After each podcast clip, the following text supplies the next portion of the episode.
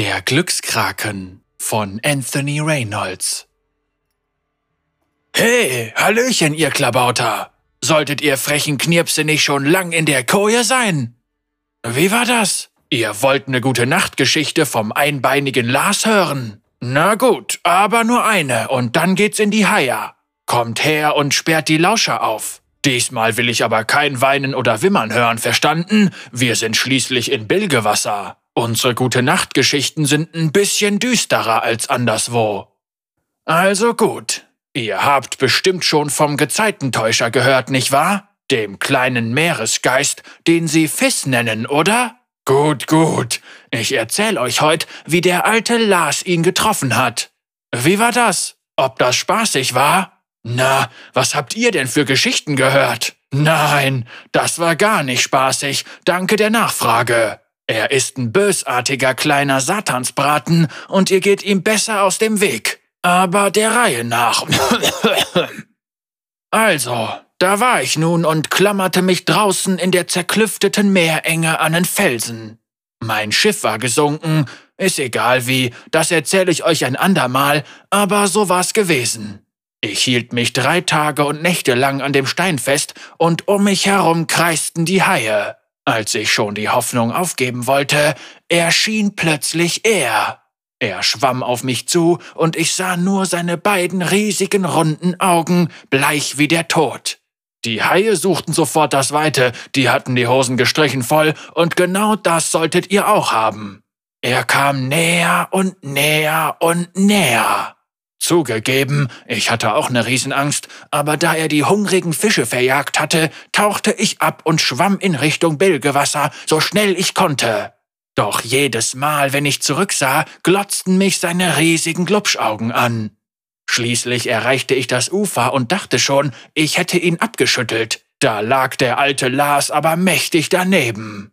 Ich nahm mir ein Zimmer in einer verlausten Absteige Richtung Rattenviertel, aber ich merkte schnell, dass ich nicht alleine war.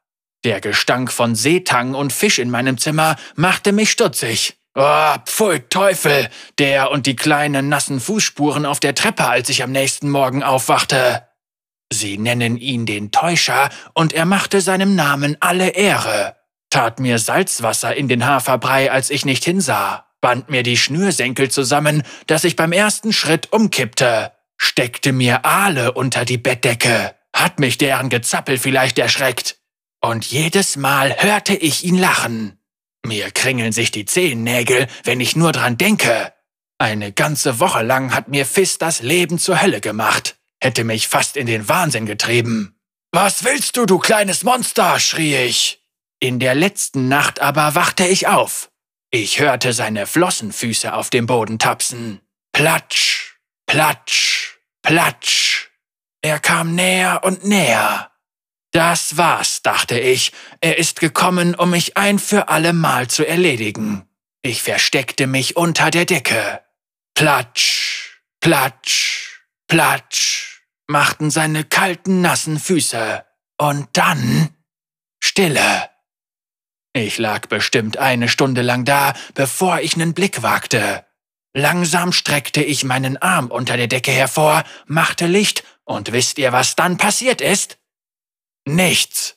Ja, Fiss war endlich weg, aber er hatte mir etwas auf der Holzkiste neben dem Bett hinterlassen. Einen goldenen Kraken. Die Münze hier. Hey, hey, nicht begrabbeln, nur ansehen. Das ist mein Glückskraken, wisst ihr? Kinners, ich sag euch, die Münze machte mich nicht froh. Damals hatte ich zwar keine Penunze, aber es graute mir davor. Unser Captain hatte diese Münze ins Meer geschmissen, als wir ausgelaufen sind. Das war sein Tribut an die bärtige Dame für eine sichere Überfahrt, aber der Gezeitentäuscher hatte sie genommen. Darum war unser Schiff gesunken. Dieser närrische, gehässige kleine Wicht. Er hatte die ganze Mannschaft dem Untergang geweiht und mit boshaftem, fischigem Grinsen noch dazu. Also ich sage euch, Knirpse, betet, dass ihr ihm nie über den Weg lauft. Er mag zwar witzig wirken und voller Schabernack sein, ist er aber nicht. Und jetzt ab in die Koje mit euch und betet, dass ihr keine kleinen nassen Flossenabdrücke auf dem Boden seht, wenn ihr aufwacht. Ha!